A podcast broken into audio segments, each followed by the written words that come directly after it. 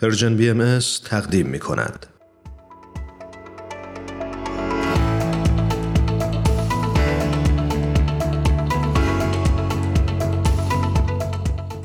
فرانک و بهمن عزیز به برنامه خودتون خیلی خیلی خوش اومدید. دوستان عزیزمون درود بر شما. درود بر همگی عزیزان درود بر روی ماه شما دوستان خوب و نازنین. حضور همه شما عزیزان هم دوستان و همکارانم در پادکست هفت هم همه مخاطبین و شنوندگان این برنامه. سلام عرض می کنم و خوشحالم که دوباره یه فرصت کوتاه اما ارزشمند در اختیارمون هست تا با این عزیزان صحبت بکنیم.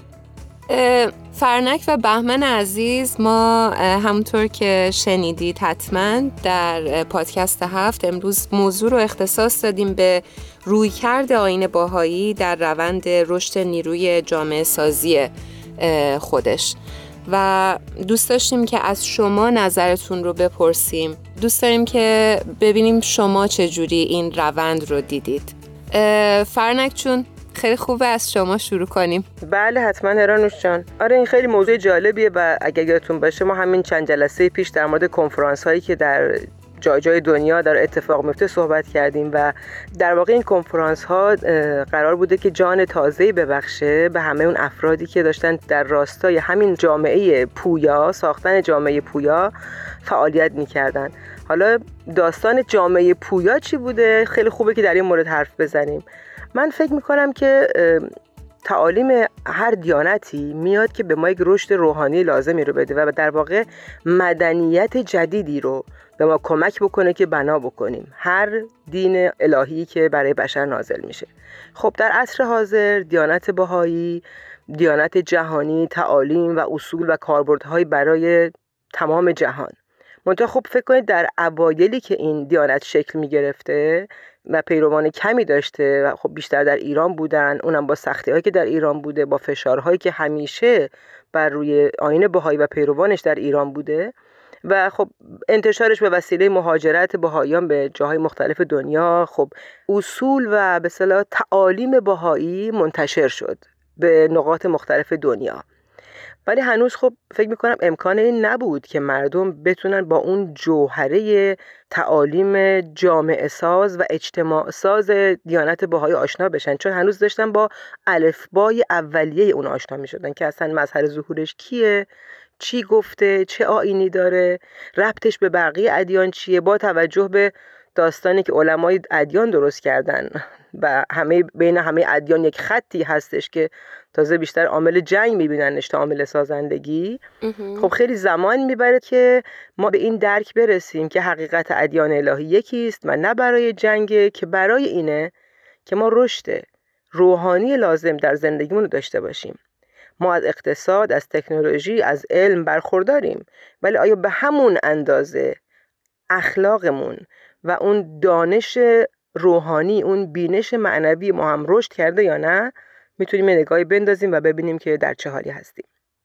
حالا کاری که بیت العدل اعظم در این چند سال اخیر در این 25 30 سال اخیر کرده این بوده که به این نتیجه رسیدن که خب حالا عالم انسانی و همینطور عالم باهایی به این مرحله رسیدن که بشه اون جوهره تعالیم از بهاءالله که به ما کمک می‌کنه یک جامعه پویا و رو به رشد داشته باشیم رو با کمک بقیه هم نوعانمون در دنیا. فارغ از اینکه چه دین و آین و پیشینه ای دارند با هم بسازیم. در واقع مثل یک مهمانی جامعه باهایی به طور عدل اعظم از بقیه مردم دنیا با هر باوری دعوت می‌کنن که دست به دست هم بدیم. و اون چیزی که از بینش حضرت بهاءالله برای ساختن یک جامعه ای که هر دو بال مادی و معنوی اون پیشرفت بکنه که ما اون رفاه معنوی و مادی که برای همه دنیا باشه رو تجربه بکنیم بیت العدل اعظم ابزارهاشو و راه و روشش رو در اختیار همه مردم دنیا گذاشتن و از بهایان خواهش کردن که میزبان این مهمانی باشند و به گرمی دستان همه رو بگیرند و بفشارند و در این مسیر همراه باشند که بتونن برن به اون سمتی که لایق همه انسان ها باشه. یعنی اون رفاه نسبی مادی و معنوی برای همگان. اون معنی حقیقی انسان بودن. نمی‌خوام بیشتر از این بگم در موردش چون واقعا انقدر شرایط دنیا الان تلخه که شاید گفتن این حرفا باورش آسون نباشه. چون چیزی که داریم می‌بینیم واقعا آزاردهنده است. هم تو کشور خودمون که نمی‌تونم بیشتر از این بگم فکر کنم اشکمو در بیاره. بله. و هم تو بقیه جاهای دنیا. ما هیچ جای سالمی در دنیا نداریم. اگر داشتیم بعضی بقیه دنیا این نبود. ولی ناامید نیستیم. با همه این تاریکی ها و سیایی ها ناامید نیستیم. با نیروی کلام الهی و با همبستگی و همدلی و با مشورت با مشورت خالصانه. میشه این مسیر رو رفت. فرصت خیلی کمه برای اینکه این مطلب وسیع رو بخوایم در موردش بگیم ولی خب کارشناس عزیزمون توضیح دادن و همینطور بهمن جانم حتما حرفای زیبایی دارن در این مورد. مرسی فرانک جان. از صحبتات لذت بردم و شنیدن صحبت تو در واقع این ذهنیت رو به من داد که حالا از یک بعد دیگه هم این مسئله رو نگاه بکنم و این نگاه رو با شما عزیزان در میون بذارم.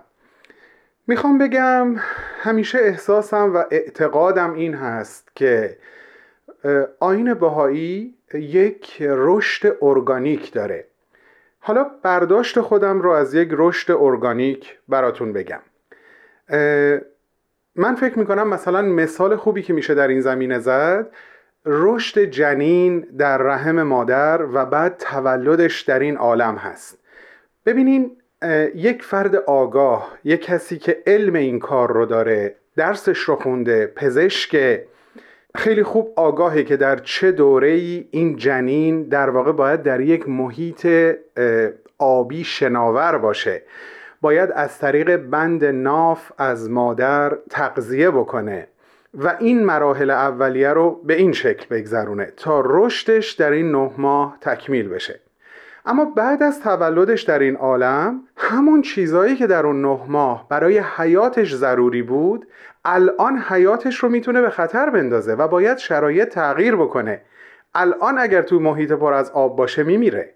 الان اگر اون بند ناف قطع نشه اون میمیره. دیگه نمی‌تونه زندگی بکنه. در واقع الان با قطع شدن این بند ناف اون می‌تونه حیاتش رو ادامه بده. حالا وقتی که به دنیا میاد تا یه زمانی با این شرایط باید رشد بکنه. بعدا تغییر می‌کنه. شرایطی که ممکنه وقتی بخوایم هر جزءش رو با جزء قبل و بعدش مقایسه بکنیم با انبوهی تفاوت روبرو باشیم.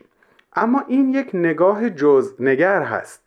وقتی که کلنگر باشیم و کل جریان رو با هم ببینیم می‌بینیم این در واقع مراحل بسیار متفاوت در یک هماهنگی و هارمونی کامل هستند برای اینکه یک نطفه رو به یک نوزاد و یک نوزاد رو به یک انسان بالغ تبدیل بکنن و مرحله به مرحله اونو به بلوغ خودش برسونن.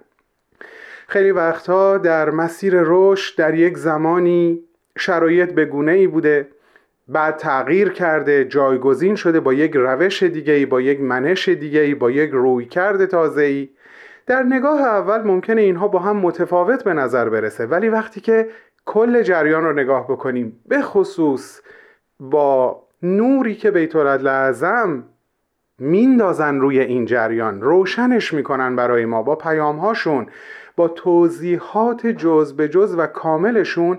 ما متوجه میشیم این مراحلی که در ظاهر بسیار ممکنه با همدیگه متفاوت باشن اما در باطن همدیگه رو تکمیل می‌کنن تا امر الهی رو آین بهایی رو از مراحل مختلف رشد عبور بدن و اون رو به بلوغ برسونن. و برسه به اون مرحله ای که وحدت اساسی جمیع ملل نقاب از چهره برداره و همونطور که فرانک جان گفت هرچند امروز خیلی بعید و عجیب به نظر می‌رسه ولی مطمئنا این مسیر به سمت صلح خواهد رفت و این هدیه رو آین بهایی و حضرت بهاءالله به بشر خواهند داد. دوست داشتم از این زاویه مسئله رو نگاه بکنم. حالا با توجه به صحبت های کارشناس عزیزمون یه وقتایی اگر مراحل مختلف رشد رو متفاوت می‌بینیم بدونیم که شرایط تغییر می‌کنه. در دوران جنینی به شکلیه در دوران نوزادی به شکلیه بزرگتر که میشه به شکلی و بدونیم که با هدایت های بیت لازم این رشد به زیبایی و به درستی در حرکت و در جریان هست. سپاسگزارم بهمن جان. مرسی ممنون. می‌دونیم که در سفر هم هستی ولی این وقت رو برای ما گذاشتی و نظرت رو با همه ما سهیم شدی. خواهش می‌کنم هرانوش جان. زنده باشی. ممنون که گوش دادین به صحبت ها به جای ما نائب و زیاره باش در آن ممالک زیبا. حتما فرانک جان. من پس برای شنوندگان عزیزمون بگم شاید دی ندونن.